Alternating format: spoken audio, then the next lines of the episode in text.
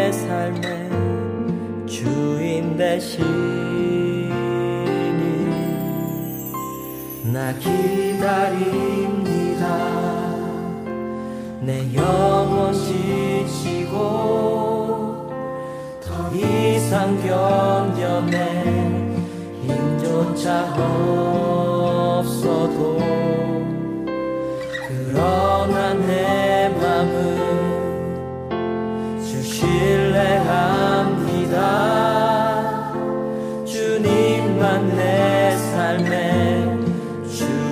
영장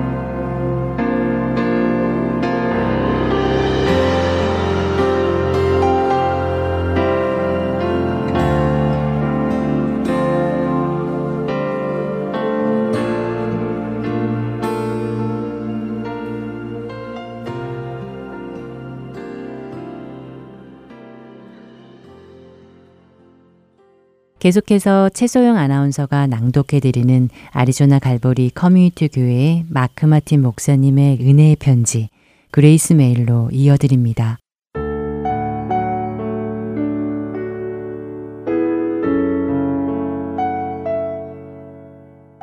모든 성경은 하나님의 감동으로 된 것으로 교훈과 책망과 바르게 함과 의로 교육하기에 유익하니 이는 하나님의 사람으로 온전하게 하며 모든 선한 일을 행할 능력을 갖추게 하려 함이라. 디모데후서 3장 16절부터 17절 말씀입니다. 하나님의 말씀 안에는 당신의 삶을 변화시킬 수 있는 굉장한 능력이 있습니다.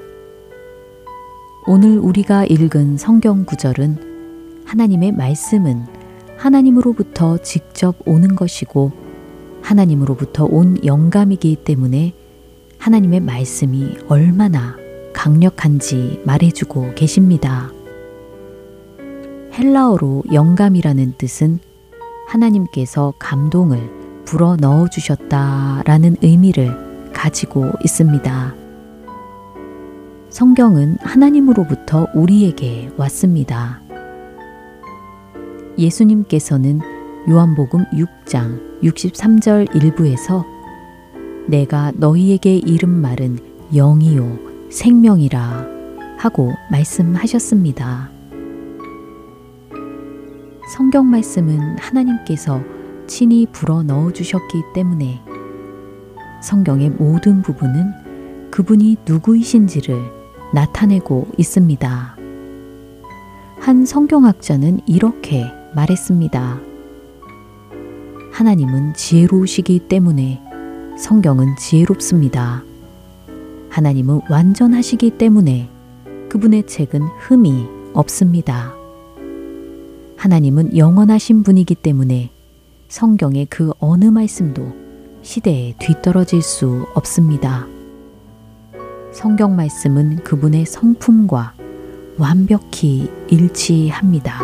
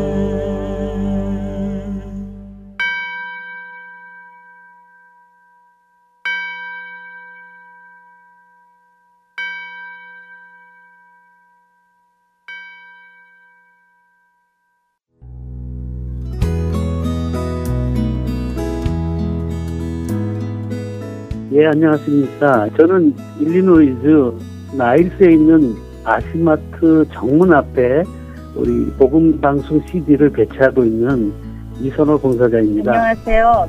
멤피스 테네시 파겐샵 오리엔탈 마켓을 하는 김종순입니다. 네, 저는 버지니아 세나빌 지역의 김영배입니다. 안녕하세요. 뉴저지 포트리에서 최준석 자원봉사자입니다. 예수 그리스도의 구원의 복음은 복음을 전달받은 사람들을 통해 끊임없이 전해져 갑니다. 여러분도 복음의 전달자가 되실 수 있습니다. 복음 전파 사역에 동참하실 분들은 전화번호 602-866-8999로 연락 주시기 바랍니다.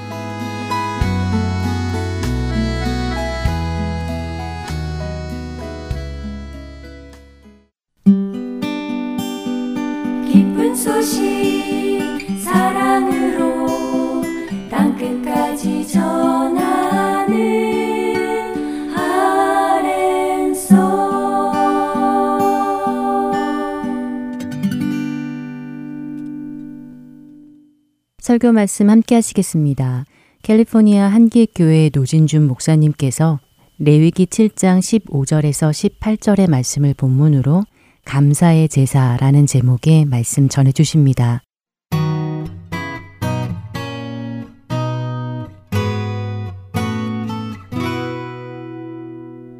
여러분들은 영화를 보거나 연속곡을 보시면 그 줄거리가 오랫동안 기억에 남으십니까? 저는 일주일 전에 본 영화도 기억이 안 납니다. 그래서 영화를 전혀 기억하지 못하는 제가 40년이 지난 지금까지도 그 줄거리와 그리고 몇몇 장면들을 아주 생생하게 기억하는 영화가 둘 있습니다. 딱 둘입니다. 하나는 성웅 이순신이고 그리고 또 다른 하나는 팔도광산입니다. 성웅 이순신은 제가 학교에서 영화 단체 관람을 할 때마다 거기서 본 영화이기 때문에 몇 장면이 아주 지금까지도 눈에 선하고 영화 배우 김희갑 씨와 그리고 황정순 씨가 주연했던 팔도 강사는 한국에서 추석이나 아니면 정월, 초하루 같은 명절날이면 특별 보너스로 해마다 TV에서 보여주었던 영화이기 때문에 제 기억에 아주 오래 남습니다. 저는 그 어릴 적부터 영화를 보면 오래 기억하지 못하는 기질이 좀 있었던 것 같습니다. 동생들이나 아니면 다른 친구들은 왜 맨날 같은 영화만 TV에서 보여주는지 모르겠다고 불평을 하고 아예 그 영화를 보지 않으려고 했는데 저는 1년에 꼭 한 번, 두 번씩 보는데도 항상 새로웠어요. 그리고 항상 재미가 있었습니다. 그 영화에 보면 자식이 여덟인가가 나옵니다. 자식들 중에는 가난한 자식도 있고 그리고 아주 잘 사는 자식도 있습니다. 그 영화의 마지막 장면에 이 김희갑 씨와 황정순 씨가 그 여덟 자녀들이 살고 있는 팔도를 다 다니면서 실제로 살고 있는 모습을 생생하게 경험하고 돌아온 후에 이제 생일을 맞게 되는데 그때 생일 때 그 팔도에 있던 그 자식들이 선물을 하나씩 가지고 다 모이는 장면입니다. 모두들 나름대로 다 정성이 담긴 선물을 가져옵니다. 가난한 그 자식은 선물을 내놓으면서도 선물이 너무 작고 그리고 부끄러워서 죄송해 하는 모습이고 부자는 아주 당당하게 선물을 내놓습니다. 이미 벌써 그 여행을 하면서 그 자식들이 어떻게 살고 있는가 하는 것을 다 목격하고 왔던 이 부모의 마음은 좋은 선물을 내놓는 자식보다는 오히려 형편이 어려워서 보잘 것 없는 선물을 내놓는 자식에게 더 쏠리게 되죠. 할 수만 있다면 그 부자 아들이 가져온 선물을 가난한 아들에게 주고 싶습니다. 차라리 이 부자 자식이 좋은 선물을 부모에게 드리면서 이거는 그냥 어려운 동생에게 주세요라고 슬쩍 말이라도 건네주면 부모로서는 더할 나위 없이 고맙고 기쁘겠다 싶습니다. 부모님 잡수라고 가져온 선물인데 왜 동생에게 주느냐고 언짢아 할까봐 핀잔을 맞을까봐 말은 못하면서도 그냥 가난한 식구들 때문에 그 받은 좋은 선물이 마냥 기쁘지만은 못한 그런 모습이 그 팔도광산 끝부분에 나오는 장면입니다. 여러분은 좋은 것에 감사하면서도 그것을 다른 사람과 나눌 때 더 큰 기쁨이 되는 그런 상황을 혹시 이해하실 수 있습니까? 아니, 어쩌면 여러분들이 정말 많은 것을 누릴 수 있어서 너무 감사한데 그 차마 감사하다는 말을 할 수 없을 만큼 그 주변에 있는 고난과 고통 중에 있는 사람들에 대한 의식을 여러분들은 해보신 적이 있습니까? 그렇게 옆에 있는 사람들이 경험하고 있을 만한 그 아픔이나 어려움 때문에 정말로 감사한 건 사실이지만 그래도 그 감사가 조심스러워지는 그러한 때가 아마 여러분에게도 있었을 겁니다. 이런 하나님의 심정이 잘 나타나 있는 것 중에 하나가 이스라엘 백성들이 드렸던 제사라고 생각합니다. 조금 복잡하고 딱딱한 이야기이기는 하지만 오늘은 구약에 나오는 제사 그리고 제물에 관한 이야기를 좀 해보겠습니다. 레위기서를 보면 레위기 첫 장에서부터 시작해서 레위기가 힘든 이유는 바로 이 제사에 관한 이야기를 할 텐데 이스라엘 백성들이 드린 제사를 구분할 때 그 목적에 따라서 아니면 그 방법에 따라서 제사들이 구분되기도 합니다. 레위기 첫 부분에는 다섯 개의 제사가 나옵니다. 번제와 소제, 화목제, 속죄제, 그리고 속건제.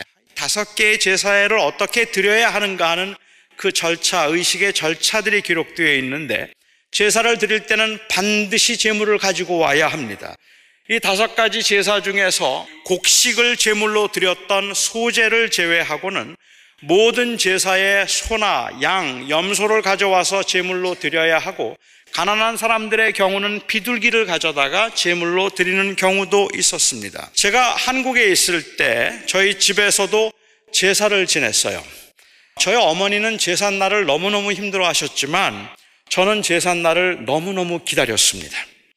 제사의 의미를 알기 때문에 뭐 조상에 감사하는 마음으로 제사를 기다린 것은 아니고 순전히 제삿날 그 음식 때문에 저는 제사를 기다렸습니다. 평소에는 구경하기도 어려운 이 음식들이 제사상에 차려지고 빨리 제사를 마치고 그 음식을 먹는 즐거움은 보통 큰 것이 아니었습니다. 이스라엘 백성들도 제사를 지낼 때 그런 즐거움이 있었을까요? 소나 양이나 염소를 제물로 드렸으니까 제사가 끝나고 난 날은 사람들이 모여서 고기를 먹는 그 즐거움과 그리고 그 잔치 분위기를 이스라엘 백성들이 고대할 수 있었을까요? 사실 이스라엘 백성들이 광야 생활을 시작하면서 그들은 만나만 주로 먹었습니다. 그들의 주식은 만나였어요. 볶아 먹기도 하고 삶아 먹기도 하고 구워 먹기도 했지만 결국은 만나예요. 그러니까는 그들은 너무 그 먹는 음식이 힘이 들었기 때문에 애굽에 있을 때 먹었던 그 참외와 수박과 야채, 이 생강, 부추 이런 것들이 너무 생각이 나서 그리고 또한 그 고기 생각이 너무 간절했기 때문에 그들은 원망을 하고 불평을 하기도 했습니다. 우리가 애굽에 있을 때는 고기 국물이라도 얻어 먹었는데 이 광야 생활을 하면서 고기 구는 구경조차 하지 못하니 이거 참 너무 답답하고 슬퍼서 그들이 울었던 적도 있었단 말입니다. 그런데 그들이 제사를 드리는 날은 양을 잡고 소를 잡았으니까 그들이 먹을 것이 좀 있었을까? 그날을 기대할 만큼 그렇게 그날이 좋은 날이었을까 하는 겁니다. 아닙니다. 그렇지 않았어요. 위에 말씀드린 다섯 가지의 제사 중에서 곡식을 제물로 바친 소제의 경우는 불에 태우지 않은 부분들만 제사장들만 먹을 수 있었습니다.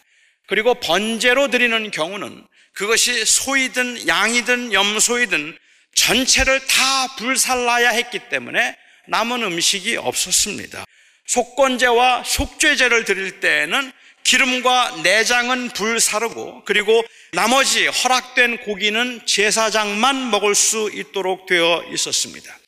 하나님께서 왜 내장과 그리고 기름을 불태우라고 하셨는지 그 불에 태워서 올려드렸음이 하나님께 드린 부분이라고 만일 생각을 한다면 물론 하나님께서 내장과 기름을 좋아하셨기 때문에 내장과 기름은 불에 태워 나에게 달라고 말씀하신 건 아닐 것입니다.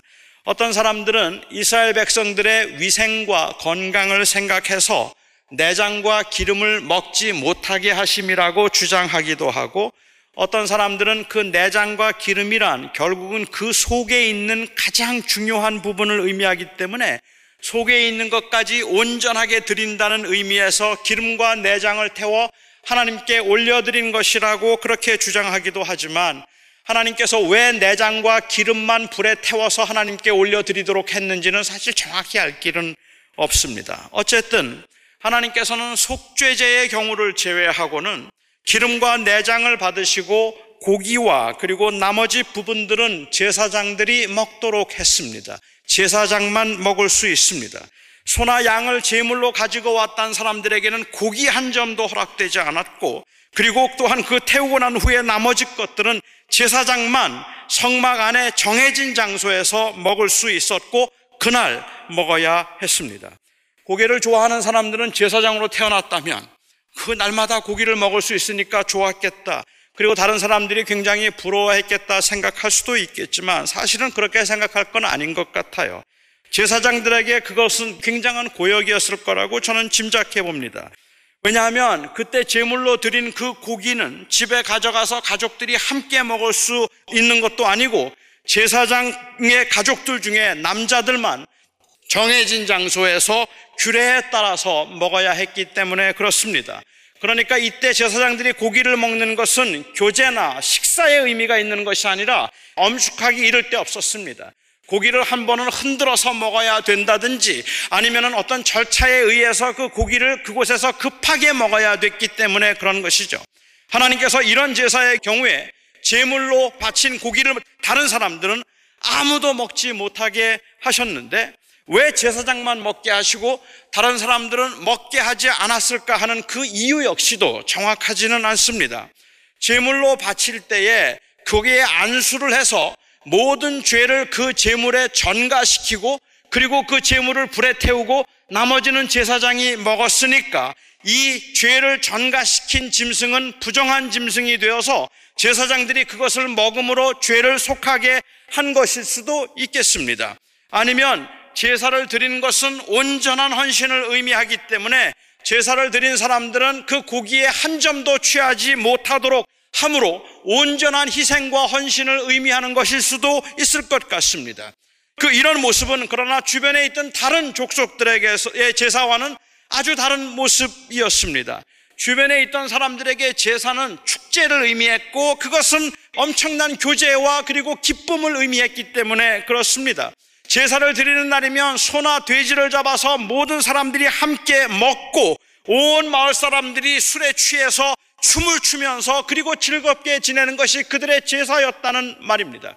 그러니까 제사를 하는 날이면 모든 사람들이 배불리 먹고 제사를 지내는 날이면 모든 사람들이 기뻐서 춤을 추고 술이 취해서 흥겨운 모습으로 지냈기 때문에 아마 제사 지내는 걸 너무 좋아했을 것 같고 특별히 이스라엘의 젊은 사람들이 생각해 볼 때는 아니 이스라엘 백성들의 그 제사보다는 이방인들의 제사가 훨씬 더 어트랙티브 했을 것입니다.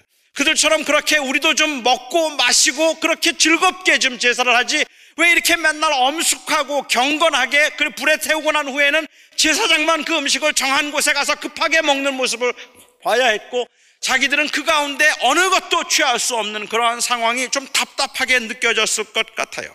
너무 부러웠기 때문에 이스라엘 백성들이 바알의 그 신의 제사에 그 쉽게 현혹이 되거나 아니면 바알을 섬기는 쪽으로 갔던 이유 중에 하나도 이 제사에서 느끼는 즐거움이 당시 이스라엘 백성들이 드렸던 그 제사에서의 엄숙함보다 더 매력적이라고 생각했기 때문일지도 모릅니다. 그런데요, 이렇게 언제나 엄숙하고 언제나 조용하고 언제나 두려움으로 조심스럽게 제사를 드려야 했던 이스라엘 백성들에게 예외의 제사가 하나 있었습니다. 그것이 바로 화목제입니다. 그 화목제 중에 특별히 감사 제사입니다. 화목제의 하나인 이 감사제는 하나님께서 주신 은혜와 은총, 구원에 대한 그 감사한 마음이 있을 때에 자원하는 심령으로 드렸던 것인데 이 제사는 의무적인 것은 아니었지만 뭐 정기적인 것도 아니었고 하지만 자발적으로 백성들이 자주 드렸던 그러한 제사입니다. 하나님의 은혜와 은총에 감사해서 하나님께 감사의 제사를 드릴 때 그때 그 제물은 사람들이 먹을 수 있었습니다. 양이나 염소를 그 제물로 가져오면 그 기름과 내장은 불에 태우고 가슴살과 그 짐승의 우편 뒷다리만 제사장이 취할 수 있습니다.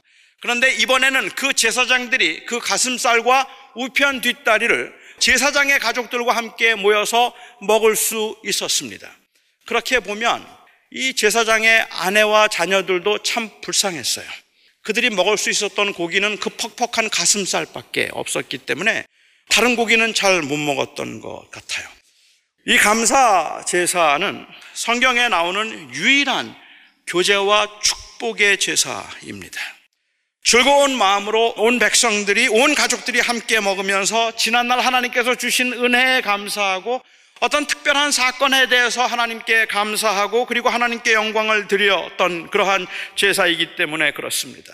죄의 용서를 구하는 속건죄나 혹은 이스라엘 백성들이 1년에 한 번씩 드렸던 속죄제의 경우 다른 사람이 대신할 수 없고 다른 사람과 함께 할 수 없습니다. 하나님께 충성과 헌신을 다짐하며 번제를 드릴 때에도 그 헌신을 다른 사람과 나눌 수 없었습니다. 그래서 속건제와 속죄제를 드릴 때 번제를 드릴 때는 언제나 엄숙하고 경건하게 온전히 하나님만을 향해서 예배하도록 했고 다른 사람들과 그것을 나눌 수 있는 여유나 틈이 없었던 것이죠. 하나님께 드려야 할 것을 사람에게 대신 주어서도 안 되고 다른 사람이 대신해서 하나님께 드려도 안 되는 것이고 그 하나님의 것을 누구와도 나눠서도 안 되는 것입니다. 그러나 하나님께 행한 서원을 이행하게 되었을 때 그래서 감사할 때 그리고 하나님께서 그들을 지켜주심에 감사해서 그 은혜에 감사하고자 할 때 주님께서는 그것을 나누도록 하셨다는 말입니다. 어떤 의미가 있을까요? 왜 감사 제사는 꼭 나누도록 주님께서 명하셨을까요? 감사의 제물을 드릴 때는 하나님께서 나에게 주신 것이니까 하나님께 감사합니다라고 하나님께만 감사드리는 것 그것을 주님께서는 왜 원하지 않으셨을까요? 왜 주님께서는 이 감사의 제사를 드릴 때는 반드시 사람들을 청하여 나누라고 말씀하셨을까? 감사의 예배는 여호와를 즐거워하는 예배입니다. 여호와 앞에서 즐거워하는 예배입니다.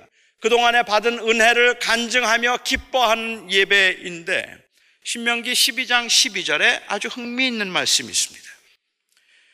여호와 앞에서 즐거워하는 제사, 즉 감사의 제사를 드릴 때는 은밀히 드리지 말고 가족들을 부르고 동네의 레위 사람들을 부르고 레위 사람들을 불러야 했던 이유는 그들에게는 땅이 분배되지 않았기 때문입니다. 집에 있는 남종과 여종 그리고 동네의 가난한 사람들을 부르라. 남종과 여종, 동네의 가난한 사람들을 불러서 그들과 함께 음식을 나누도록 한 것입니다. 감사란 하나님께 드리는 것인데 은혜와 복은 하나님께로부터 온 것인데 하나님께만 감사하면 되었지 무엇 때문에 종들과 가난한 사람들까지 불러서 그들과 음식을 나누어야 하는 겁니까? 다른 제사는 다 하나님께만 드리고 사람을 의식하지 말라고 하면서 왜 유독 이 감사의 제사만은 그 재물을 가족과 이웃과 특별히 가난한 사람들과 함께 나누라고 말씀하실까요? 저는 이 감사의 제사에 하나님께서 원하시는 감사의 표현이 들어있다고 생각합니다. 우리가 아는 대로 하나님께서는 능력이 부족해서 어떤 사람들을 가난하게 만드는 것은 물론 아닙니다. 하나님께서는 선하지 않은 분이기 때문에 그래서 어떤 사람들은 풍족하게 주지 않으시고 고난을 당하게 만드시는 건 아닌 겁니다. 하나님께서 사랑이 없는 분이기 때문에 그래서 어떤 사람들에게는 가난과 고난을 주시고 어떤 사람들에게는 장애를 주시고 어떤 사람들은 사업을 어렵게 만드시는 것이 아니라는 말입니다. 하나님께서 왜 어떤 사람에게는 유난히 큰 고난을 허락하시고 왜 하나님께서 어떤 사람에게는 질병을 주시고 왜 어떤 사람들의 수명은 짧게 하셨는지 왜 하나님께서 어떤 사람들에게는 가난을 허락하셔서 그 오랜 시간 동안을 힘들게 어렵게 살게 만드시는지 우리는 그것을 알 길이 없습니다. 하나님께서 그 고난을 통하여서 무엇을 원하시는지 그 목적조차도 우리는 알 길이 없습니다. 아니, 사실은 우리는 그것을 알려고 하지 말아야 합니다. 그것을 알려고 하거나 짐작하려고 하는 그 자체가 고난을 당한 사람들에게는 너무도 많은 아픔과 상처가 될 수 있기 때문에 그렇다는 말이에요. 우리가 선뜻 함부로 판단할 수 없을 만큼 왜 저 사람은 저렇게 가난하게 사는 겁니까? 하나님께서 그를 사랑하시기 때문에 부자가 되게 하려고 하신다? 아닐지도 모르잖아요. 하나님께서 그에게 질병을 주신 이유는 그 질병을 통하여서 하나님을 더욱 붙들고 의지하도록 하기 위함이다. 그런 말들이 사람들에게 사실은 많은 아픔을 줄 수도 있는 말이라는 그러한 말입니다. 왜 다른 사람은 고난 없이도 하나님을 사랑하게 만드시는 하나님이 나에게는 고난을 주시고 나를 이렇게 힘들게 만드시는가라고 말하면 정말 할 말이 없습니다. 그러니까 우리는 하나님께서 왜 우리에게 고난을 주시는지, 그 선하고 의로우신 하나님께서 왜 나를 힘들게 만드시고 나를 아프게 만드시는지, 왜 하나님께서 어떤 사람은 부자가 되게 하시고 어떤 사람은 가난하게 하시는지 그걸 모르겠어요. 그런데 이 가난과 그리고 빈부의 차이와 고난의 실제 앞에서 우리가 하나님의 사람들에게 하나님께서 요구하시는 것 한 가지는 분명하게 알고 있단 말입니다. 하나님께서 하나님의 사람들에게 요구하고 계시는 분명한 한 가지가 있다면 왠지는 모르지만 우리에게 주어진 사명이 있다면 그것은 고난 중에 있는 사람들과 나누라는 겁니다. 어렵고 아픈 사람들과 함께 해 주라는 겁니다. 그것이 하나님께서 우리들에게 명하시고 요구하신 원하신 것입니다. 정말로 감사한 마음이 들면 하나님께 좋은 것을 드리려고 하지 말고 이웃과 좋은 것을 함께 나눔으로 하나님을 기쁘시게 하라. 그것이 바로 하나님이 원하시는 감사의 방법인 것 같아요. 충성은 하나님께만 하는 겁니다. 죄사함도 주님께만 구하는 겁니다. 나누어져도 안 되고 누구도 대신해서도 안 되는 겁니다. 그런데 감사는 나누어야 합니다. 사람들에게 감사해야 한다는 의미가 아니라 하나님께만 감사하지만 그 감사를 표현하는 방법은 나눔을 통해서라는 말입니다. 만일 이 감사의 나눔이 빠지면 우리가 하나님께 정말로 우리에게 주신 건강을 감사하고 우리에게 주신 재물을 감사하고 우리에게 주신 자녀들을 인하여서 감사하고 우리에게 주신 여러 가지 기회들과 그리고 가능성과 재능을 인하여서 주님께 감사하는 그 감사가 진실로 하는 감사임에도 불구하고 이 감사의 나눔이 빠지면 거의 모든 감사는 자랑이 될 수 있고 약자에 대한 무시가 될 수 있습니다. 나눔이 없는 감사는 거의 모든 경우에 남은 없는데 나는 있어서 감사하다는 것이기 때문에 그렇습니다. 다른 사람은 못하는데 나는 할 수 있어서 감사합니다. 요즘 사업이 어려워서 모두들 힘들다는데 우리의 사업은 번창하게 해주셔서 감사합니다. 남은 아프다는데 나는 아프지 않아서 감사합니다. 남의 자식들은 다 공부를 못한다고 하는데 내 자식은 공부를 잘하니 너무너무 감사합니다. 감사해야죠. 감사해야죠. 하나님께 감사한 일이죠. 그래서 하나님께 영광을 돌려야죠. 그런데 그 감사에 그래서 다른 사람들을 위한 기도와 그렇지 못한 사람들을 위하여서 우리가 함께 울어줄 수 있는 마음이 빠지고 나면 이것은 이기적인 기도가 되는 것이고 바로 바리새인의 기도가 되고 만다는 말입니다. 여러분은 바리새인의 기도를 기억하지 않으십니까? 하나님 내가 저 세리와 같지 아니함을 인하여 감사하나이다. 내가 일주일에 두 번씩 금식하고 내가 11조를 하고 그리고 모든 것에 11조를 하나님께 드릴 수 있어서 내가 그렇게 저, 저 세리와 같지 아니함을 인하여서 감사합니다. 얼마나 정당하냐는 말이에요. 세리처럼 그렇게 악을 행하거나 아니면 하나님을 떠난 사람처럼 살지 아니하고 내가 그렇게 경건하고 거룩하게 살 수 있고 많은 것을 누리게 해주셔서 감사합니다라는 그 기도가 왜 문제가 되느냐는 말입니다. 그 기도에는 나눔이 없기 때문에 그래요. 내가 저 세리와 같지 아니함을 감사하나이다. 우리는 결코 바리새인처럼 기도하지 않겠지만 우리가 감사를 하는 우리의 감사의 모습을 들여다보면 우리는 그야말로 때로는 아주 불현듯 깜짝 놀랄 만큼이나 우리의 감사가 너무 이기적이라는 생각을 하게 된다는. 내 감사하는 것을 옆에 있는 사람이 들었더라면 어땠을까? 아니, 지금 내가 하나님께 감사하다고 하는 이 말을 옆에 있는 사람들은 어떤 심정으로 듣고 있을까를 생각해 보면 섬찟섬찟하다는 말입니다. 하나님께서 한길교회를 축복하셔서 성장하게 해주심을 감사합니다라고 말하면 저는 진심으로 감사하는 마음이 있어서 하는 표현이라 생각하고 저는 그것이 틀렸다고 생각하지 않습니다. 하나님이 한길교회를 성장하게 해주시고 한길교회를 편안하게 해주셔서 감사합니다 할 수 있습니다. 그런데 그 표현이 온전하지는 않아요. 온전하지 않으면 주변에 그렇게 누리지 못하고 있는 힘들고 어려운 사람과 교회들이 있기 때문에 그렇습니다. 한길교회가 지난 1년 동안도 하나님께서 지켜주시고 채워주심에 진심으로 감사한다면 그 내장과 기름을 주님께 드리는 심정으로 마음을 다해서 예배와 찬송을 드려야 마땅할 겁니다. 그러나 거기서 멈추어서는 안 되는 겁니다. 고기를 이웃사람과 함께 나누는 교제와 섬김이 있어야 하는 겁니다. 우리가 그 약하고 어려운 사람들을 생각하고 하나님께서 이 교회를 복주신다고 생각할 때 지금도 이 주변에서 어려움을 당하고 있고 힘들게 고생고생하고 있는 그러한 교회들과 아픔을 겪고 있는 교회들을 생각하여서 하나님 우리가 저들과 같지 아니함을 인하여 감사합니다라고 기도할 것이 아니라 하나님 저들을 불쌍히 여기시고 저들에게도 은혜를 주시옵소서라고 기도해야 한단 말입니다. 그것이 바로 감사를 완성하고 온전케 하는 것입니다. 그래서 감사는 주변에 있는 사람들과 그 감사를 나누고 함께함으로 완성이 되는 것입니다. 요즘처럼 힘들고 어려울 때 어려운 사람들을 생각하고 더 어려운 사람들을 생각해서 그들에게 마음을 쓴다는 건 결코 쉬운 일이 아닌 것을 저는 잘 압니다. 하지만 그럼에도 불구하고 우리에게는 우리의 삶을 지키시는 그 하나님께서 지난 1년 동안도 고난 중에도 우리를 지키시고 함께 하셨으므로 인한 감사의 마음이 있습니다. 그래서 감사의 마음으로 오늘 감사절, 감사의 제사를 드릴 때 기름과 내장은 온전히 주님께 드려서 그 영광을 다 돌려드리고 고기는 이웃과 함께 나눌 수 있는 여유와 책임이 우리에게 있었으면 좋겠습니다. 여러분, 하나님께서 여러분들에게 건강을 주셨다면 하나님, 저에게 주신 건강과 1년 동안도 건강하게 해주셔서 감사합니다. 하나님께 영광을 돌리십시오. 그리고 하나님께, 하나님 앞에서 그로 인하여 기뻐하십시오.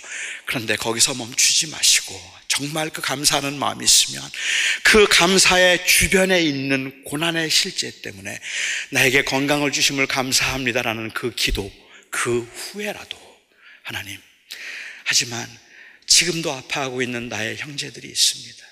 지금도 고통 중에 있는 나의 형제들이 있습니다. 그들을 주님께서 도와주시고 하나님께서 그 병상을 주님 찾아가셔서 그들을 만져주시옵소서라는 그 기도를 같이 해야 하지 않겠습니까? 꼭 물질을 나누어서가 아니더라도 우리의 삶 가운데서 우리의 마음을 함께 나누고 그리고 우리에게 주신 것들을 같이 나누려고 하는 마음을 통해서 감사는 완성되는 것입니다. 가난한 분들을 기억하셔서 하나님께 감사한 마음을 나누시기 바랍니다. 주님께서는 살찐 짐승의 기름보다 오히려 순종을 기뻐하신다 말씀하셨습니다. 물론 그래서 주님께서는 살찐 짐승의 기름을 양보하실 마음이 없으실 겁니다. 그런데 기름만 주님께 드리고 고기를 혼자 먹는다면 주님께서는 그 기름을 기뻐하지 않으실 것입니다. 주님께 기름을 태워 드린다면 그래서 진심으로 주님께 감사하는 마음이 있어서 찬송을 드리고 예배를 드리고 오늘도 하나님 앞에 감사한다면 주님께서 그 감사를 기쁘게 받으시겠지만 그 감사가 온전해지기 위해서는 우리의 기도 속에 그리고 우리의 손에 가난하고 약한 사람들의 실제에 대한 느낌이 있어야 한다는 말입니다. 그것이 빠지면 진정한 감사, 온전한 감사가 되지 못할 것입니다. 그 감사에 가난하고 약한 사람들과 병든 사람들이 소외되어서는 안 될 것입니다. 감사한 마음이 들면 들수록 내게 주신 것이 감당할 수 없는 은혜임에도 불구하고 어찌하여 나에게 이렇게 자비와 선을 베푸시는가 그 감사의 조건이 벅찰 만큼 여러분들의 마음을 흥분시킬 때 그럴 때 여러분들은 다른 사람들을 한번 기억하시고 그 주변에 있는 약한 사람들과 병든 사람들과 그리고 아픈 사람들을 여러분 한번 생각하셔야 합니다.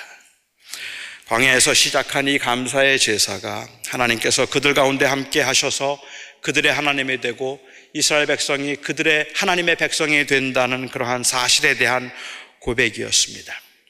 오늘 이 자리에 계신 분들 중에는 저와 함께 예배를 하고 있는 여러분들 중에는 지난 1년 동안 정말 너무 많은 일들이 있어서 감사의 조건을 찾는 것이 억지스러워 보일 만큼 다 잃어버렸지만 남은 하나를 위하여 감사한다는 그 감사가 너무 공허하게 느껴질 만큼 정말 힘들었던 한 해를 보낸 분도 계실 것이고 또 지난 한 해 동안 아무 일도 없이 아주 순탄하게 한 해를 보내서 비교적 평안했다 말씀하는 분들도 계실 겁니다.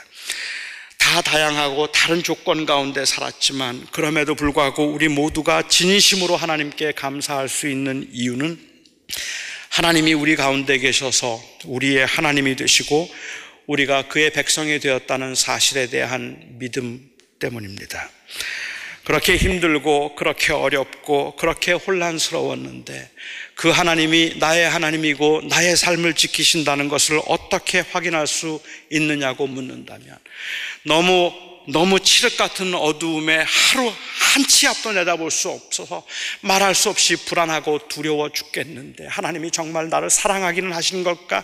끝까지 책임져 주실까? 너무너무 무섭고 두려운데 그 하나님의 사랑을 어떻게 확인할 수 있는가? 만일 누가 묻는다면 저는 예수 때문에 확인할 수 있다고 말할 수 있습니다. 예수 그리스도 때문에 하나님께서 주신 그 아들 때문에 우리가 오늘 이 감사주일에 성찬식을 저희가 하는 이유는 조금 생뚱맞게 보일 수도 있어요. 그런데 왜 감사주간에 이것을 할까? 저는 그 어떠한 고난과 환란 가운데 있다 할지라도 우리로 하여금 진정으로 감사하게 할 수 있는 그것은 바로 복음 예수 그리스도가 우리를 위하여 이 땅에 오심으로 하나님이 우리와 함께 하신다는 임마누엘을 약속을 성취하셨다는 이 믿음 때문에 그렇습니다. 우리가 그리스도 안에 그리스도 안에 그리스도가 우리 안에 계신 것을 우리는 확신하기 때문에 그것을 믿기 때문에 아주 어둡고 캄캄한 길을 지나고 있지만 우리는 지금 우리가 지나고 있는 곳이 동굴이 아니라 터널이라는 것을 우리는 압니다.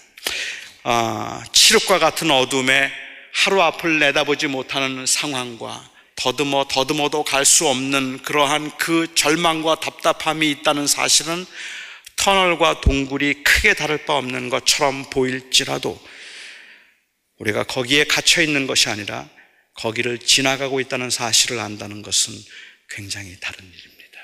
그것도 주님께서 함께 하셔서. 그래서 주님 때문에 우리가 처한 상황이 다 다르지만 우리가 다 함께 감사할 수 있습니다. 특별히 우리는 이 고난 당한 분들을 기억하면서 오늘과 같은 감사의 절기에 하나님께 진심으로 감사할 때 하나님 이 감사에 동참할 수 없는 어렵고 아프고 힘든 사람들을 하나님께서 도와주시옵소서 기도할 수 있기를 바랍니다. 기도하겠습니다.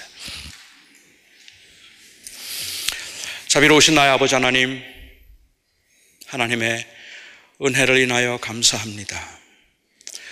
우리가 세상에 있는 것들을 보면서 세상에 있는 것들을 의지하고 사는 건 아니지만 세상에 사는 동안에 자꾸 아프면 그리고 자꾸 약하면 그리고 가난하면 너무 불안하고 너무 낙심이 되고 너무 쉽게 좌절하게 됩니다.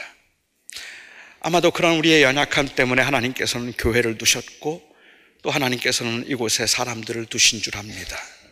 우리가 이 시간에 우리 주변에 있는 특별히 하나님께 감사하는 이 주간에 주께서 주신 은혜를 인하여 감사함으로 내장과 기름을 주 앞에 다 올려드리지만 하나님께서 우리에게 주신 고기를 나누고 싶습니다. 약한 사람들을 도와주시옵소서. 병든 분들을 주님께서 찾아가 주시옵소서. 마음의 상처를 받은 분들을 주님께서 찾아가 위로해 주시옵소서. 하나님 지금도 외로움에 몸을 떨고 있는 사람들을 주님께서 찾아가 친구 되어 주시고 저희들에게 용기와 힘을 더하시며 지혜를 주셔서 우리가 주변에 있는 형제들과 그 고난을 나눌 수 있게 해 주시옵소서. 예수님의 이름으로 기도하옵나이다. 아멘.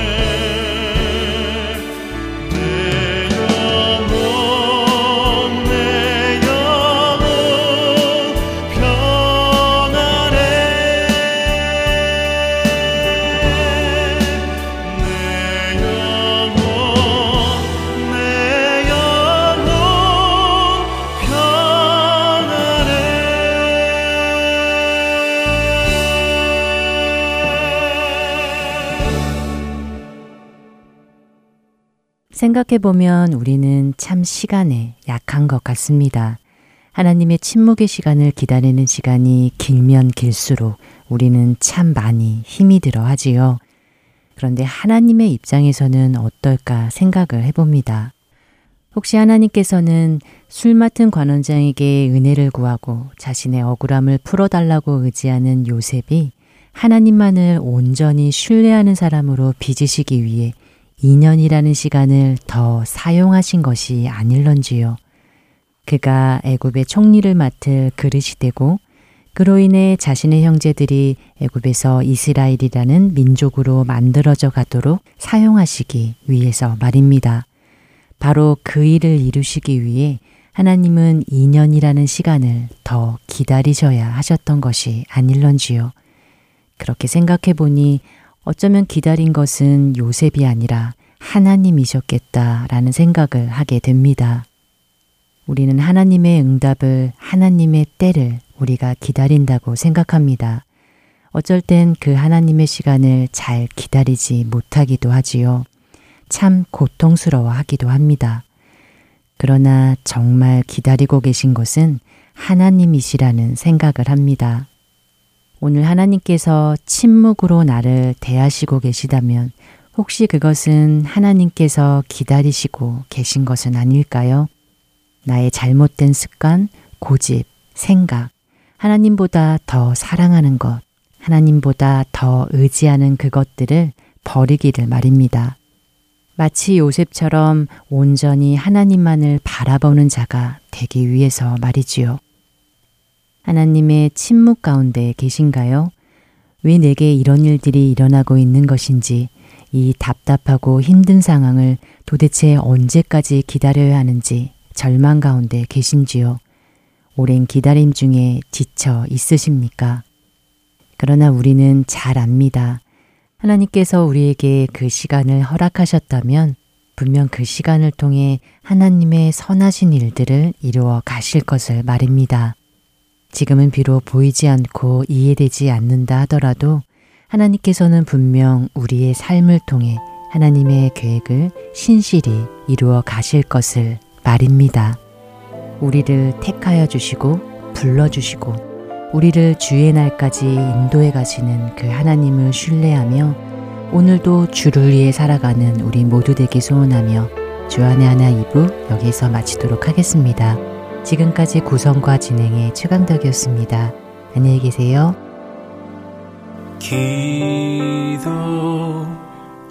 기도조차 할 수 없었던 날들 나 혼자인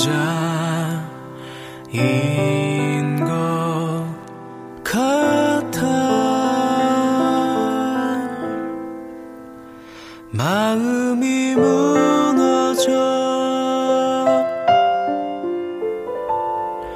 느낄 수 없네. 그분의 도우심. 난 그를 믿지만 내 곁에 계시. 나 느낄 수 없네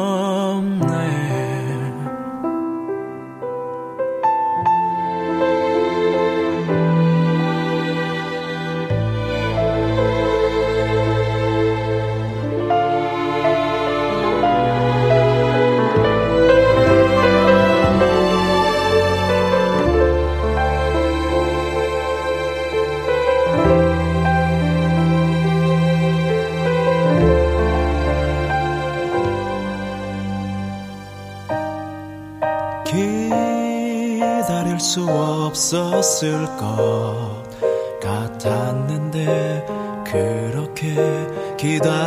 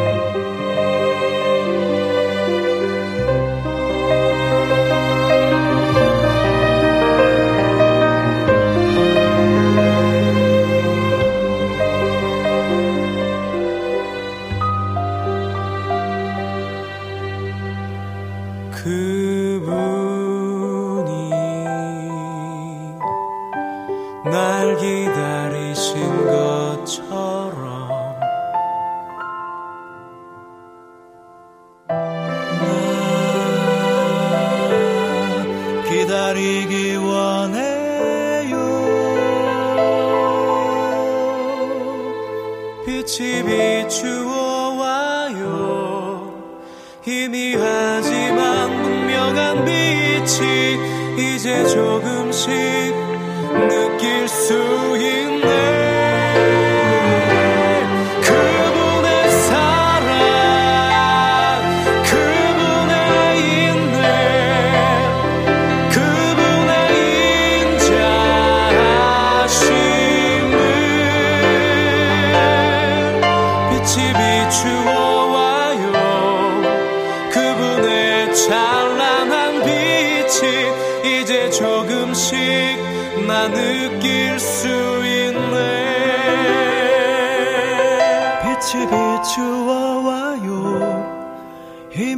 하지만 분명한 빛이 이제 조금씩 느낄 수 있네.